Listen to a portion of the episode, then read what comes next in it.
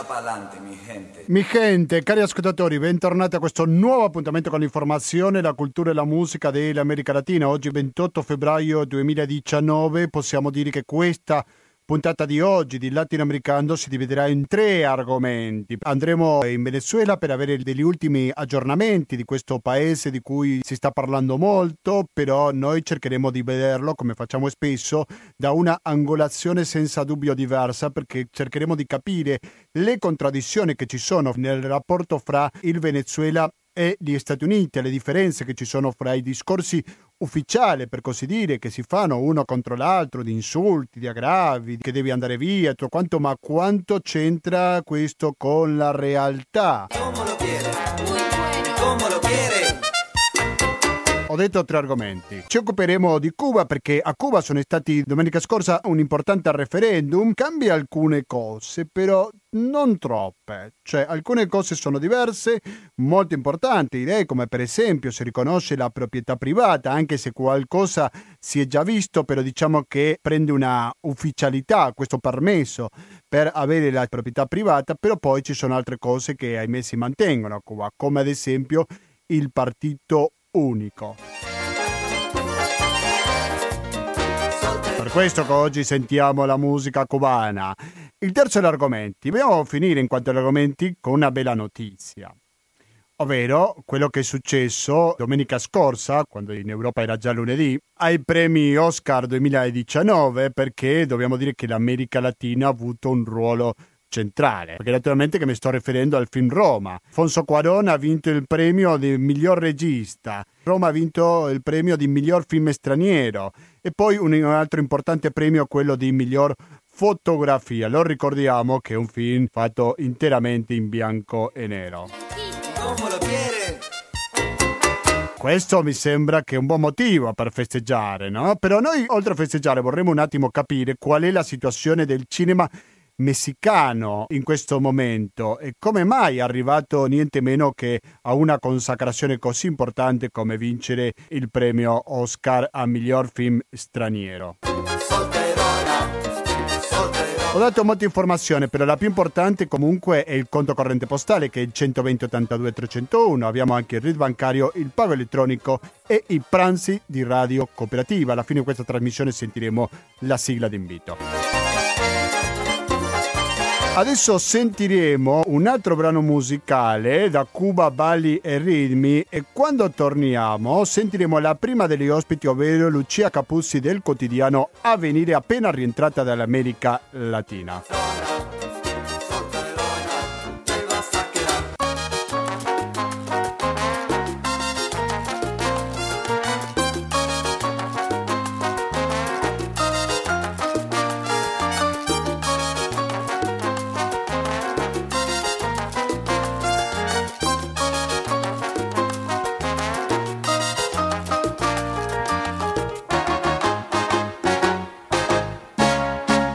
Ripetiamo con questa trasmissione di Radio Cooperativa dedicata al Venezuela, ma non soltanto, perché poi parleremo su altro argomento, però se parliamo del Venezuela per avere uno degli aggiornamenti più recenti, queste ultime ore, dobbiamo parlare anche di una richiesta da parte di un funzionario del Ministero degli Affari Esteri venezuelano per un incontro poco probabile sicuramente fra Donald Trump e Nicolás Maduro per alleggerire un po' questi momenti di tensione che ci sono fra gli Stati Uniti e il Venezuela. Ma per parlare su questo e altri argomenti è che siamo molto contenti perché dall'altra parte della linea si trova Lucia Capuzzi, alla quale saluto e benvenuto. Pronto Lucia? Pronto, buongiorno a voi. Buongiorno, grazie per la disponibilità con Latinoamericano. Lucia Capuzzi è giornalista del quotidiano Avenire, da poco è rientrata dall'America Latina, quindi sicuramente avrà qualche notizia aggiornata. Però a proposito di questa, questa richiesta di incontro da parte del governo venezuelano, non è molto probabile, giusto? No, non è la prima volta che Nicolás Maduro i suoi funzionari, in questo caso è stato il ministro degli esteri Areasa, a chiedere un incontro tra appunto un faccia a faccia tra Maduro e Donald Trump. In realtà si tratta di un incontro poco probabile dal momento che Trump non riconosce più Maduro come presidente del, del Venezuela, ma riconosce Juan Guaidó. E tra l'altro gli Stati Uniti hanno progressivamente indurito la propria posizione verso Venezuela, tanto che oggi all'ONU hanno forzato perché in Consiglio di sicurezza ci fosse un voto su una risoluzione che eh, parla di elezioni libere in Venezuela e, e di entrata degli aiuti umanitari, due richieste storiche dell'opposizione, è poco probabile anche in questo caso che la bozza passi, perché la Russia in Consiglio di sicurezza ha potere di veto e la, la Russia sostiene Maduro. Comunque in ogni caso è un messaggio chiaro della eh, volontà degli Stati Uniti di non diminuire la pressione su Maduro. Eh, però comunque anche se dovesse essere votata questa risoluzione ONU molto non potrebbe cambiare le cose perché Maduro non ha dimostrato un grande interesse perché è quello che decidono fuori le frontiere venezuelane, giusto? Eh sì, eh, Maduro ha, mm, anche lui si è progressivamente irrigidito in una posizione abbastanza sclerotizzata, eh, sostenuto ormai da pochi alleati internazionali però potenti, la Russia di Putin, la Cina, e eh, qualche altro paese, pochi della regione, in primis Cuba, che è il suo grande, il suo grande punto di riferimento.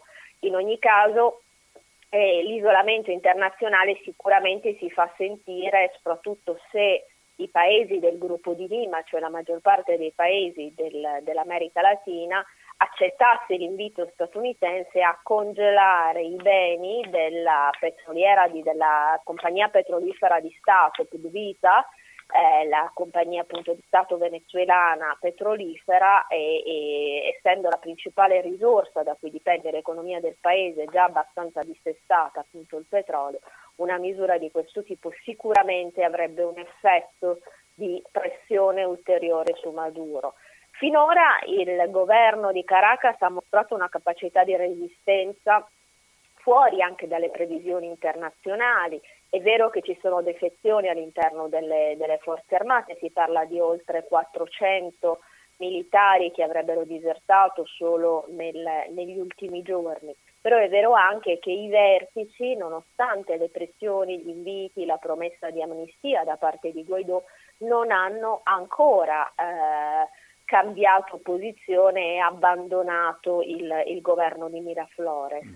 Quindi è, è, è, probabile che la situazione si protragga ancora sicuramente per settimane, forse addirittura per mesi. Perché questa rigidità da parte dei militari, cioè di continuare a sostenere Maduro? Perché dobbiamo parlare che qualche interesse economico c'è in questa scelta dei militari o no? Direi che c'è molto interesse economico, nel senso che progressivamente i militari sono entrati già dall'era di Chavez, ma soprattutto dall'era di Maduro, in modo pesante nella gestione dell'economia statale. Un'economia sicuramente al tracollo, sicuramente disfunzionale, che però proprio nella sua disfunzionalità consente un'ampia discrezionalità al governo di amministrare eh, le risorse e queste risorse vengono confluite sistematicamente ai militari, non ai militari di mm, medio o uh, basso livello, ma ai militari ai vertici delle forze armate. E questo ha permesso, ha garantito la loro fedeltà finora al governo, una fedeltà che viene ben remunerata. Al eh, dato economico, che è quello fondamentale, si somma una paura delle forze armate di venire processate in caso di un cambio di governo per i crimini commessi nella repressione delle proteste. È vero che Juan Guaidó ha promesso l'amnistia, però è probabile che le forze armate non si fidino della promessa, anche perché si è visto in America Latina nelle transizioni che eh, le garanzie di amnistia per quanto riguarda i crimini di lesa umanità sono state poi appunto smentite dai fatti per in, allinearsi alla legislazione mm. internazionale. Sì. Ma al di là dei discorsi politici, dobbiamo dire che i rapporti economici, per tornare al rapporto fra gli Stati Uniti e il Venezuela, non sono stati sempre così bassi, nel senso che sempre hanno mantenuto un rapporto, al di là di quello che dicevano dinanzi ai microfoni, giusto?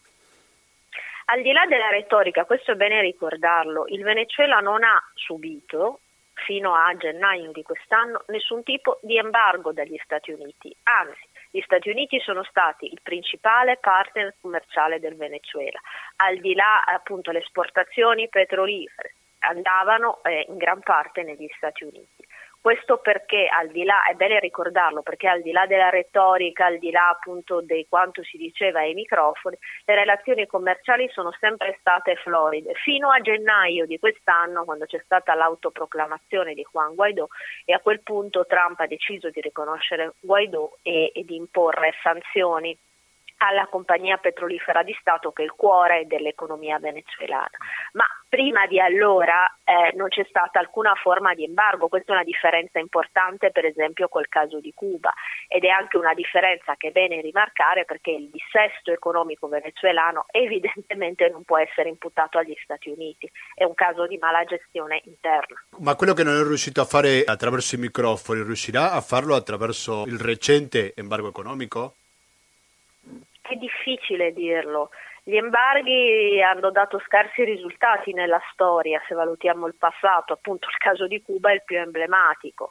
Eh, resta da capire quali siano gli spazi di mediazione e pressione con, con il regime di Maduro.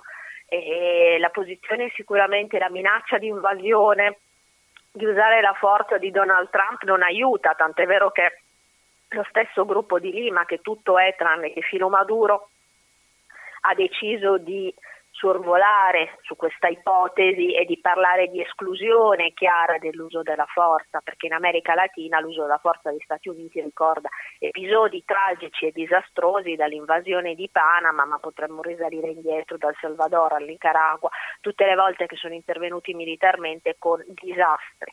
Quindi eh, questa opzione sicuramente è quella che eh, meno conviene e meno vuole la popolazione venezuelana, ma la stessa comunità internazionale. Bisogna capire l'embargo eh, storicamente ha funzionato poco, certo ha peggiorato di molto le condizioni di vita pop- della popolazione, nel caso venezuelano una popolazione già prostrata quanto ancora potrà sopportare. E quali sono i possibili spazi di mediazione? È davvero difficile dirlo. Eh, al momento si vedono pochi canali disponibili a trovare una, una sponda, c'è l'esempio del Messico e dell'Uruguay che hanno provato e il punto è che il regime di Maduro rifiuta chiaramente ogni ipotesi di tornare alle elezioni, anche potendo partecipare appunto lui e il suo partito, perché sa che evidentemente le perderebbe. Ormai non siamo più in un fatto di, mh, in una situazione di paese spaccato a metà, ormai siamo in una situazione di un paese che all'80% chiede un cambiamento, inclusi i settori popolari che fino ad ora erano stati il bastione storico del chavismo. Mm. Anche loro hanno partecipato alle manifestazioni di gennaio, anche loro hanno chiesto un cambiamento di governo perché è evidente che il modello imposto da Maduro non funziona. La ipotesi sia di Tavares Vasquez che di AMLO ti sembra poco probabile, quindi di sedersi dinanzi a un tavolo a dialogare? Eh, mi sembra poco eh, intenzionato a dialogare il governo di Nicolás Maduro, nel senso che fin quando lui sa di avere la protezione della Russia e la protezione della Cina, oltre che il sostegno logistico e militare di Cuba, perché non dimentichiamo che non è un segreto che gli 007 cubani siano quelli che abbiano organizzato il sistema di controllo all'interno delle caserme che ha evitato finora appunto un'insurrezione militare. Mm. Eh, già eh, nel 2016 c'era stato il famoso tavolo di negoziato mediato dalla Chiesa, dal Vaticano, addirittura appunto il Vaticano si era speso per provare una negoziazione in Venezuela nonostante anche si esponesse a polemiche a un fallimento. In quell'occasione si era detto quali fossero le condizioni minime per dialogare, ovvero la liberazione dei detenuti politici, oltre 900 ormai, e la convocazione di elezioni, punti su cui il governo di Maduro non vuole sentir, di, di cui il governo di Maduro non vuole sentir parlare in queste condizioni e, e, e, ogni tentativo di negoziato finisce per sembrare un uh, espediente del governo di Caracas per prendere tempo. Mm-hmm. D'altra parte, eh, alternativa al negoziato è l'azione militare che nessuno vuole perché portatrice di disastri inenarrabili, quindi in, davvero è una situazione che rischia di protrarsi a lungo a meno che dentro le caserme non si eh, verifichi la diserzione di massa tanto auspicata dall'opposizione che possa in qualche modo far, far cambiare l'equilibrio interno e quindi costringere Maduro a una negoziazione. Ecco, tu hai usato una parola molto chiave, Lucia Capuzzi, che è quella di procrastinare, no? Ma questo mm. procrastinamento non gioca a favore di Maduro? E questo è il punto. Finora ha giocato a favore di Maduro, che è sopravvissuto a cicliche proteste del 2014, nell'estate del 2017 e si è sempre mantenuto in sella eh, c'è il timore che appunto i tentativi, per quanto ben intenzionati, del presidente messicano e del presidente uruguaiano finiscano in qualche modo per dare una boccata di ossigeno a Maduro. D'altra parte, appunto, l'alternativa a provare a trovare un dialogo eh, affinato a isolamento diplomatico e pressioni eh, sono poche se non si verifica un moto all'interno delle caserme. Ma andiamo a, a, sabato scorso, quando secondo l'opposizione una giornata spartiacque, il 23 febbraio, un mese dopo l'autoproclamazione di Guaidò, perché in teoria dovevano entrare gli aiuti umanitari, ma poi si sono viste immagini del camion che portavano gli aiuti umanitari bruciati, ma sono stati dopo partite delle accuse, l'opposizione, cioè Guaidò, dicevano che sono stati incendiati da Maduro, poi Maduro ha detto che in realtà sono stati bruciati dal lato colombiano, qual è la realtà? Non so se hai avuto qualche informazione al riguardo per quello che è successo con questi aiuti umanitari, Lucia. La realtà sicuramente è che al di là di tutto eh, Maduro ha vinto tra virgolette, la cosiddetta guerra dei ponti, ovvero l'opposizione ha provato a forzare, è stata una prova di forza, a far entrare gli aiuti umanitari dal confine colombiano contro il parere del governo. Era una prova di forza per costringere in qualche modo i militari a prendere posizione tra disubbidire agli ordini di Maduro o l'alternativa di sparare sulla folla. Era un'opzione estrema, una carta estrema giocata dall'opposizione proprio per provocare quel moto interno che ancora manca e che sarebbe chiave nella risoluzione della crisi. I militari però non hanno in massa abbandonato Maduro, ci sono state delle diserzioni, delle diserzioni importanti, appunto eh, decine quel giorno, centinaia nei giorni successivi fino ad arrivare ad oltre 400, l'ultimo dato credo fosse di 411 diserzioni. Però appunto non si è verificato quel ammutinamento delle forze armate che l'opposizione sperava. Ah, sì. Questo ha impedito di fatto ai convogli degli aiuti di entrare come voleva appunto l'opposizione. Mm, sì. eh, I militari hanno retto, ci sono state scene di violenza eh, sui eh, ponti, soprattutto sul ponte Simon Bolivar, con lo sbarramento delle forze armate che ha eh, lanciato lacrimogeni sulla folla che si avvicinava, tra l'altro scene molto toccanti della gente che quasi si inginocchiava a pregare i militari che lasciassero entrare gli aiuti, anche perché al di là dell'uso politico gli aiuti umanitari servono alla popolazione e la popolazione li sta aspettando in massa. Al di là di questo, appunto, ci sono state queste scene di violenza. Quelle maggiori, però, le maggiori si sono svolte da un'altra parte del confine, al confine brasiliano, eh, tra il Roraima e, e, tra la città appunto di, di Pacaraima in Roraima e eh, la venezuelana Santa Elena de Guarien, dove sì sono intervenuti in massa i famosi collettivos, ovvero i gruppi paramilitari che Maduro usa per fare il lavoro sporco.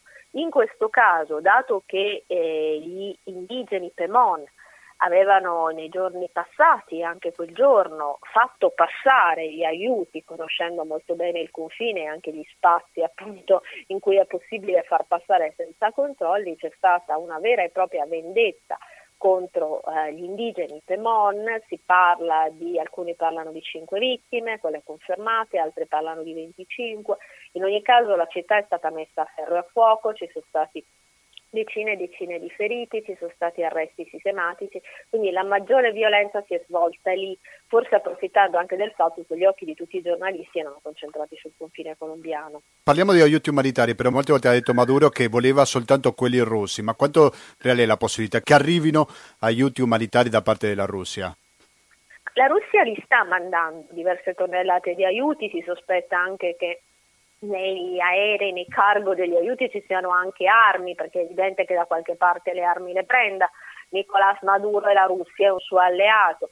Sicuramente né gli aiuti russi né gli aiuti, in questo caso raccolti dall'opposizione, donati dagli Stati Uniti, Canada e altri paesi, possono risolvere la situazione venezuelana. Sicuramente servono e sicuramente tamponano una necessità enorme, ma quello che si chiede è un cambiamento strutturale dell'economia, sì. perché è evidente che qualcosa o più di qualcosa non funziona e richiede un cambiamento, quindi gli aiuti che sono una grande speranza della popolazione, anche eccessiva, si comprende nel momento di necessità che la gente speri negli aiuti, ma sicuramente resterà delusa perché non c'è mole di aiuti che possa eh, soddisfare le necessità enormi della popolazione. Stiamo pensando a una popolazione che ormai è all'80% ridotta in miseria, con situazioni appunto drammatiche negli ospedali, eh, carenza di medicine, carenza di alimenti, quindi le necessità con un paese che ha lo sfascio, perché appunto nella maggior parte della, della stessa capitale non c'è l'acqua,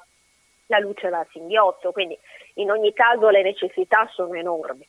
Quello che sì dovrebbe essere fatto una volta che si, si, si, si, ipotizzi un cambiamento interno è un piano internazionale di aiuti proprio per, per, ma di aiuti non di viveri e medicine che ben inteso servono per tamponare una necessità ma non nel lungo periodo, ma proprio un piano di risanamento dell'economia, ovviamente con grande attenzione ai settori popolari, quello che è di cui il prossimo governo venezuelano, chiunque sia, dovrà farsi carico è l'enorme disuguaglianza, che certo non ha inventato Chavez, che certo non ha inventato Maduro, anzi che possiamo dire che è stata la causa fondamentale dell'emersione del fenomeno Chavez, ma eh, che sicuramente il chavismo non ha risolto in vent'anni.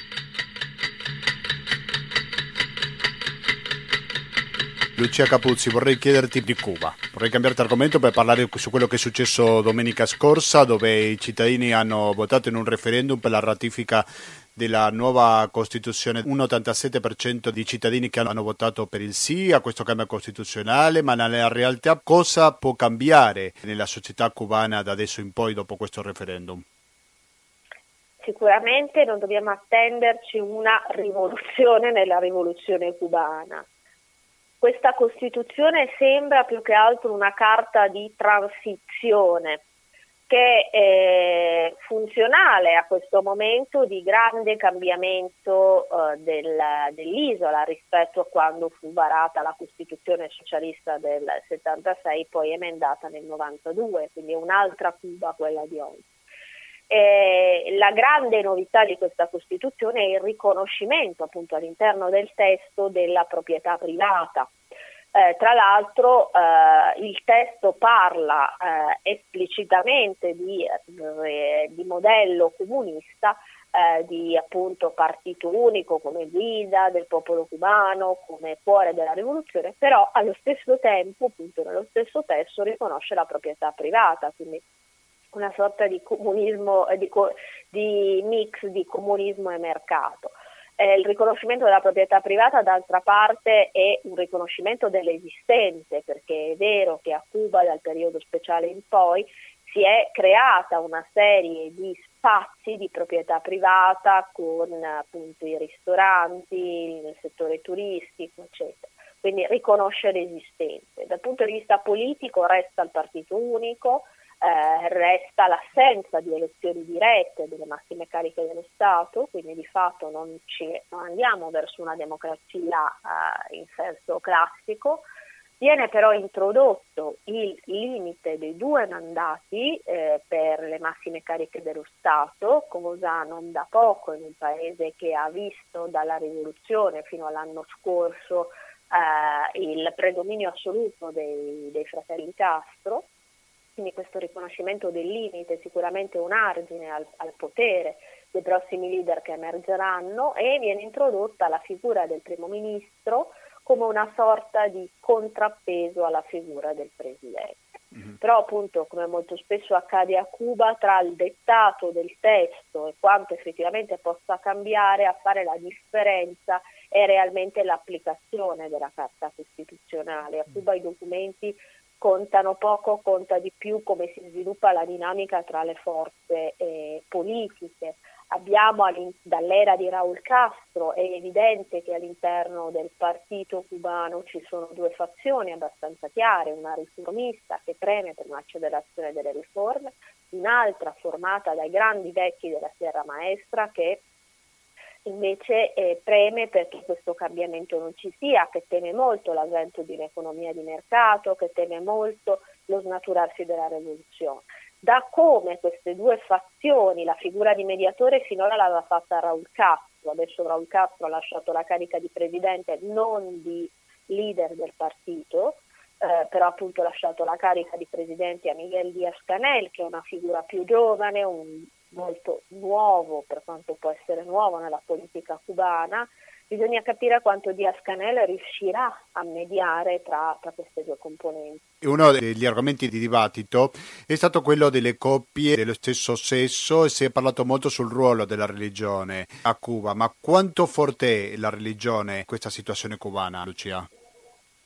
Ma eh, alla fine poi la, eh, appunto, gli articoli che prevedevano il matrimonio per le coppie dello stesso sesso non è stato eh, lasciato nel testo costituzionale. Sì, a ultimo momento credo aveva... che si è cancellato. Esatto, è stato ah. cancellato all'ultimo momento proprio perché aveva creato una forte eh, forte dibattito, una forte polemica all'interno, non solo per le religioni, appunto la religione cattolica e soprattutto la religione evangelica, che in questo caso ha preso una posizione molto forte, ma anche perché eh, non dimentichiamo che la società cubana eh, ha un forte macismo, l'omosessualità negli anni all'inizio della rivoluzione era considerata delitto, non solo appunto pregiudizio ma vero e proprio delitto, gli omosessuali sono stati rinchiusi nei campi di rieducazione, pensiamo al caso di Reinaldo Arenas, il poeta, ma non solo lui, quindi è eh, un, sicuramente un sfidare un tabù forte all'interno della società cubana. Quanto contino le religioni? Ma sicuramente le religioni la, la, rivoluzione, nonostante i proclami di ateismo, non ha scardinato una matrice religiosa forte all'interno della società cubana che, che si mantiene, che magari non eh, si manifesta in uh, una partecipazione alla messa piuttosto che al tempio evangelico, però sicuramente che è una delle componenti forti del, della società cubana. Benissimo, Lucia Capussi, giornalista del quotidiano Avvenire, grazie per la tua disponibilità e per la tua chiarezza in esporre questi due argomenti, il Venezuela da una parte e Cuba dall'altra. Grazie alla prossima Lucia. Grazie a voi, salve. Salute.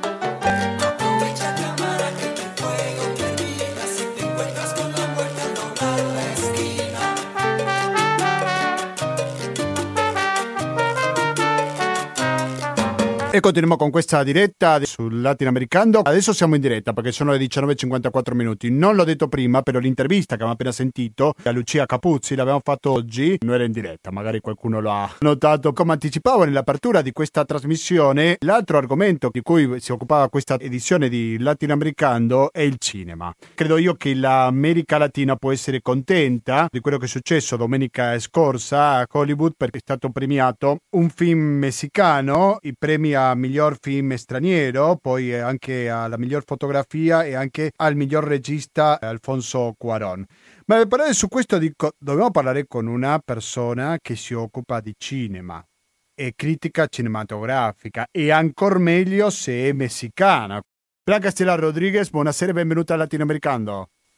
Buonasera, grazie per l'invito. No, grazie a te per accettarlo. Blanca, come è arrivato questa premiazione? Secondo te è una cosa annunciata? Dobbiamo tenere in conto anche che Roma è stato un film prodotto da Netflix. Come mai si è arrivato a questa premiazione così importante? Beh, si è arrivata perché è un periodo molto importante per il cinema messicano grazie alla triade, no? questa, questa conosciuta triade che la compongono sia Alfonso Cuarón, Guillermo del Toro e Alejandro González Iñárritu. Eh, ha iniziato nel percorso di questa storia per il cinema messicano eh, González Iñárritu e le ha se- seguito da, Del Toro con l'ultimo film che, che, è stato anche presentato a Venezia come questo di Cuarón. Eh, Cuarón ha presentato nel 2003 eh, Y tu mamma también, che vinse allora con, eh, per la miglior sceneggiatura. E poi Gravity nel 2013 che è stato presentato in anteprima mondiale il 28 agosto del 2013 nella settantesima edizione della mostra internazionale d'arte cinematografica di Venezia. E ora l'anno scorso aveva portato in concorso questo film Roma, Roma che, che parla de, della sua infanzia, un film autobiografico Gustavo. E anche la sua protagonista, che è uscita sulle prime pagine anche sulla rivista Vogue del Messico, una fama che magari nemmeno lei si aspettava, no?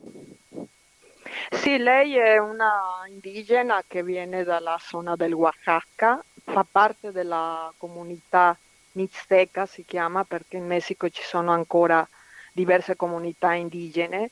E lei appartiene a questa chiamata mixteca, è una maestra de, delle elementari, insomma, e raccontano che eh, Quaron è andato a fare un, un casting nel, nella zona, che la sorella in pratica fa la, la cantante, lei invece la maestra, però in quel momento la, la sorella eh, era incinta e quindi le ha detto vai te a sto casting, insomma.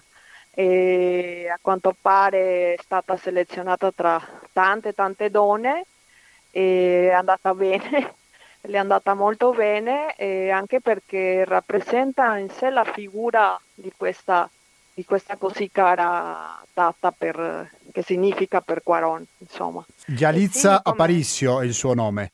Sì, Gializza Aparicio. E quindi per lei è stata anche tutta una sorpresa perché è stata eh, presa da diversi mass media in Messico, negli Stati Uniti perché ovviamente il film ha funzionato grazie a lei, perché lei che, che riempie questo schermo con la sua figura, con la sua dolcezza, eh, non è un'attrice, vi dicevo è una, è una maestra delle elementari, però è stata molto ben diretta da, da Quaroni e anche ha, ha, dato qualche cosa artistica, l'avrà preso anche dalla sorella, dal suo vissuto, insomma. E, e poi in quella zona le donne molto, hanno un carattere molto forte, sono molto coraggiose, insomma, quindi eh, penso che tutto questo mix di, di, di cose ha aiutato a, a Gializza mm. a avere questo successo. Io credo che è una fortuna avere una critica cinematografica come te che anche sei messicana per chiederti questo, quanto ci racconta del Messico questo film? Sta parlando di un'altra epoca, però quanto ha in comune con l'attualità messicana, mi sto riferendo alla situazione delle donne, al rapporto di subalternità, sia di genere ma anche sociale, no? perché stiamo parlando che la protagonista è di una classe sociale bassa. Quanto ci racconta del Messico questo film, Blanca? Beh, già Roma fa la differenza perché come sapete eh, in America Latina o anche in Messico sempre eh, las telenovelas, no? eh, se facevano è sempre eh, la, la, la, domestica non è la protagonista, insomma, la, protagoni- la, la, protagonista è la, cattiva, no? quella che emerge sempre la cattiva. Invece nella storia di Quaron, che è una, come vi dicevo già, è una storia autobiografica, eh, si dà luce a questa donna indigena che par- ha, ha, fatto parte della, della vita, dell'universo di Quaron, insomma Roma è un quartiere di Città del Messico non no troppo lontano dal centro. In spagnolo eh, si, si, dice è, un, è una colonia, è un barrio ed è il luogo dove si sviluppa la narrazione dove Alfonso Cuarón mostra tutto questo suo universo dell'infanzia e della, dell'adolescenza. E Roma inizia con una scena dove si possono riconoscere molti messicani o chiunque abbia vissuto nella capitale perché nella gran maggioranza delle case costruite esiste questo patio anteriore eh, che viene lavato e dove si possono riflettere gli aerei che passano sopra il cielo della città. No? Questa, questa, scena la vediamo molti messicani insomma, nelle nostre vite quotidiane. Eh, la trama si incentra su questa famiglia messicana negli anni set- 70 ma come vi dicevo, ma soprattutto da Luce Alivo, che è questa tata che è esistita, in realtà esiste e vive ancora, eh, la tata di Quaron che badava tutta la famiglia, non solo si incaricava delle faccende di casa, tra cui il bucato, la colazione, le spese, insomma tant'altro. Eh, l'altra impro- importantissima protagonista del film è Città del Messico, la, la città cioè, con, attraverso le immagini riusciamo a vedere i frammenti di, di vita quotidiana, luoghi comuni, eh, tutto questo intero tessuto umano e culturale che compone la società messicana, come i venditori ambulanti che sono parte di, questa, eh, di questo colore eh, del quotidiano, gli artisti di i commercianti e i conducenti di diversi mezzi di trasporto. E ci sono anche alcuni momenti anche all'interno di un cinema o una paninoteca che è conosciuta in Messico come torteria, il panino è una torta insomma. Eh, per quanto riguarda le vicende umane, come dicevi tu, le donne, no?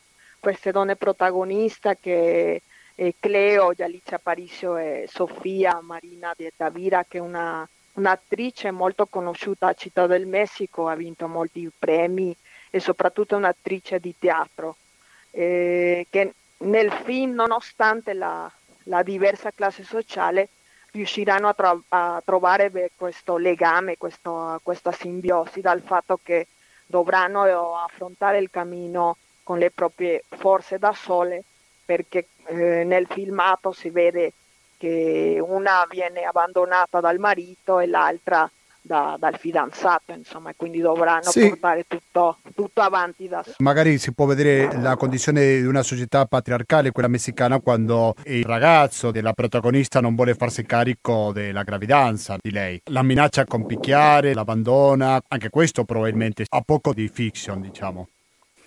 Sì, non è fiction, c'è, c'è, anche parte di verità, come in tutti i film, insomma, vengono sempre da, da un po' della realtà, no? Eh, poi, sai, a volte eh, la realtà è più forte della fizione, insomma, così eh, questo gioco tra realtà e finzione è sempre che, che accade no? in, in, un posto, in un luogo.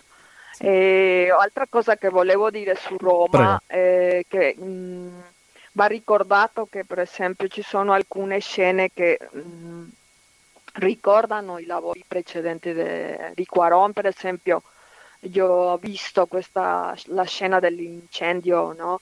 o del parto che mm. mi ricordavano molto questo caos eh, nel film dei Children of Men, no? questo caos che, dove accade di tutto e di più, eh, dove non c'è un controllo de, di no, quello che esiste mentre a te ti sta accadendo qualcosa come nel Children of Men anche lei doveva partorire come Cleo no?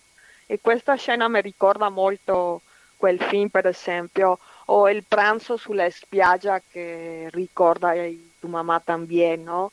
Eh, c'è questo pranzo che fanno lì eh, la famiglia, tutti i bambini con Cleo e, e la madre, no? Sofia, e anche in Tu Mamma también esiste una scena simile dove c'è la protagonista con i due ragazzi con cui va a letto, insomma, e che stanno, pra- stanno pranzando in questa spiaggia. Là si vede la firma di Quaron in queste scene. Sì, sì in queste eh. scene si vede molto. E beh, mm, eh, di Città del Messico, come vi dicevo, si vede si vedono anche questi vissuti quotidiani, il camminare per le strade, insomma, anche i suoni sono, il suono è molto importante in questo film perché eh, lì vedi eh, come, come, come si vive la città, ogni, ogni, venditore ha un suono diverso, per esempio quello che ti vende eh, un, un, cibo che si chiama tamales, no? c'è un suono come quello che, che affila i coltelli o quello che ti vende i palloncini, tutti hanno un suono diverso per presentarsi e vendere. Eh, e, questo, e, questo, nel film di Quaron è molto presente, molto presente, il suono importante in questo film perché ti fa eh, sentire la città e anche se è in bianco e, ne- bianco e nero questo film, eh, senti i colori comunque Senti i colori comunque. Probabilmente questa scelta l'ha portato a vincere niente meno che l'Oscar alla miglior fotografia, giusto? Non so quanto c'entrerà questo con la decisione della giuria. Ma guarda, io sono stata nella conferenza stampa a Venezia eh, nella scorsa edizione, insomma, quando ha presentato in film concorso e lui non, non voleva mettere, non voleva dare tanta importanza a se fosse in bianco e nero o no perché diceva che non stava legato al periodo storico, voleva farlo un, un film eh, tipo vintage, no? Insomma, diceva che quella era la scelta giusta per i suoi ricordi semplicemente, però non voleva eh, collegarlo a questa sorta di darlo come il film vecchio, no? vintage, così ha espresso in quel momento lì. Certo, allora chiudiamo questa intervista, Blanca, da dove siamo partiti, ovvero tu prima parlavi di questa triadi di Quaron, di mm-hmm. González Iñárritu e di ehm, il terzo non mi ricordo, scusami. Guillermo del Toro. Di Guillermo del Toro. Possiamo dire che il cinema messicano sta passando per un buon momento, gode di ottima salute? Diciamo che loro godono di ottima salute, no, stanno portando fuori qualche spezzettato del Messico, perché Quaron, ricordiamolo, per esempio, eh, è stato legato al cinema d'Inghilterra con Harry Potter o negli Stati Uniti. Sappiamo avuto questo Gravity che anche, anche Gravity ha vinto ben sette premi Oscar, ricordiamolo, no? eh, nel 2014 per, sempre per miglior regia, non è la prima volta che vince Quaron per la miglior regia, nel 2014 aveva già eh, preso questa, questo Oscar c'è anche fotografia, montaggio, effetti speciali, il sonoro di allora, il montaggio, la colonna sonora. Quindi eh, non è la prima volta per Quaron, già, lo, già era successo con Gravity. Di questa triade sì, eh, loro hanno faticato molto, Gustavo, loro lo, lo dicono anche nelle interviste, eh, non, all'inizio non hanno avuto questo appoggio delle istituzioni eh, in Messico eh, lo stesso Quaron nel suo vissuto personale, nel suo inizio, insomma, non ha avuto questo appoggio eh, economico che avrebbe voluto, quindi ha dovuto uscire per farsi, per farsi una, una, carriera, per, per poter eh, crescere come lui ha sempre sognato, perché eh, Quaron praticamente ha la cinepresa sulle mani da quando ha 12 anni, insomma non è uno che ha iniziato eh, da, da, poco, insomma, lui, lui praticamente eh, ha vissuto con questa cinepresa tra le mani sin da bambino. Mm. E riguardo a questa triade ti dicevo, ehm, eh, loro sono cresciuti fuori e ce l'hanno fatta adesso eh, il grande successo del Quaron con questo film che ricorda eh, come a me ha dichiarato per esempio quando l'ho intervistato che era un, un canto di amore alla sua città e questo riconoscimento alla sua tata, no? E, ed è il primo film che, che parla di, eh, de, de, del Messico perché per esempio tutti gli altri stili, per esempio di Guillermo del Toro, hanno parlato sempre su questo suo fantasy, no? su questi mostri, sempre con questo eh, tono politico perché anche eh, la forma dell'acqua la forma dell'acqua Bellissimo film al, suo, al suo tono politico, no? Eh. Non è un, non è, tanti credono che è una storia d'amore, invece no. Cioè, in questo film si, vede, si vedono le differenze, no? che, che, dove possono convivere questi, questi personaggi molto diversi, no? dove ha a che fare questa la integrazione insomma, di, di, diverse specie, per così dire. Quindi il suo, il suo messaggio politico in questo senso non è una storia d'amore come tanti credono. E, sì. e, e invece Ignarritu che ha vinto con, con Leonardo DiCaprio, no? anche lui l'Oscar, e sì. quindi ti dico, tutte produzioni eh, statunitensi, europee, dove loro sono riuscite a farsi, farsi conoscere, a far che venisse fuori della sua provenienza, no? Mm, certo. Eh, però ti dicevo, loro, loro, loro nelle interviste sempre dicono che eh, se, se sarebbero stati appoggiati per l'istituzione in Messico sarebbe stato Sì, molto più facile. migliore. Allora, no? io purtroppo ti devo interrompere perché già sono le 20 e 13 minuti, quindi dobbiamo chiudere la puntata 663 di Latinoamericano. Blanca Estela Rodriguez, critica cinematografica del Messico, grazie per la tua disponibilità con Radio Cooperativa, ok? E alla prossima. Grazie a voi Gustavo. Ciao, sa- buonanotte, Ciao. buona- buonanotte.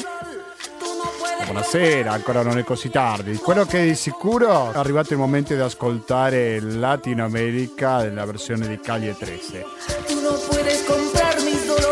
Perché? Perché è arrivato il momento di concludere con questa puntata, dicevo prima la 663 di Latinoamericano, che l'abbiamo dedicato al Venezuela, a Cuba e al cinema messicano. Se volete recuperarlo, riascoltare questa trasmissione, consigliare a qualche amico, da domani ci sarà scaricabile questa puntata dal sito della radio che è il www.radiocooperativa.org. Naturalmente che dal sito della radio non è l'unica cosa che potete fare, quella di scaricare podcast. Potete anche contribuire con Radio Cooperativa, come attraverso il RID bancario e il pago elettronico. Ci sono altri metodi più tradizionali. Uno, il conto corrente postale che è il 120 82 301. Due, il pranzo di Radio Cooperativa che avrà luogo il mese prossimo a Mussano di Trivignano. Preparate carta e penna perché fra poco metto in onda la sigla e l'invito a questo pranzo. latinoamericando-gmail.com è la mail per comunicarsi con questa trasmissione con il sottoscritto. Restate all'ascolto perché fra poco sentiremo io mi racconto e dalle ore 22 sentiremo Stasera si balla, quindi garanzia di buona compagnia sull'FM 92.7 e sul www.radiocooperativa.org. Quindi basta, da Gustavo Claros, grazie e alla prossima.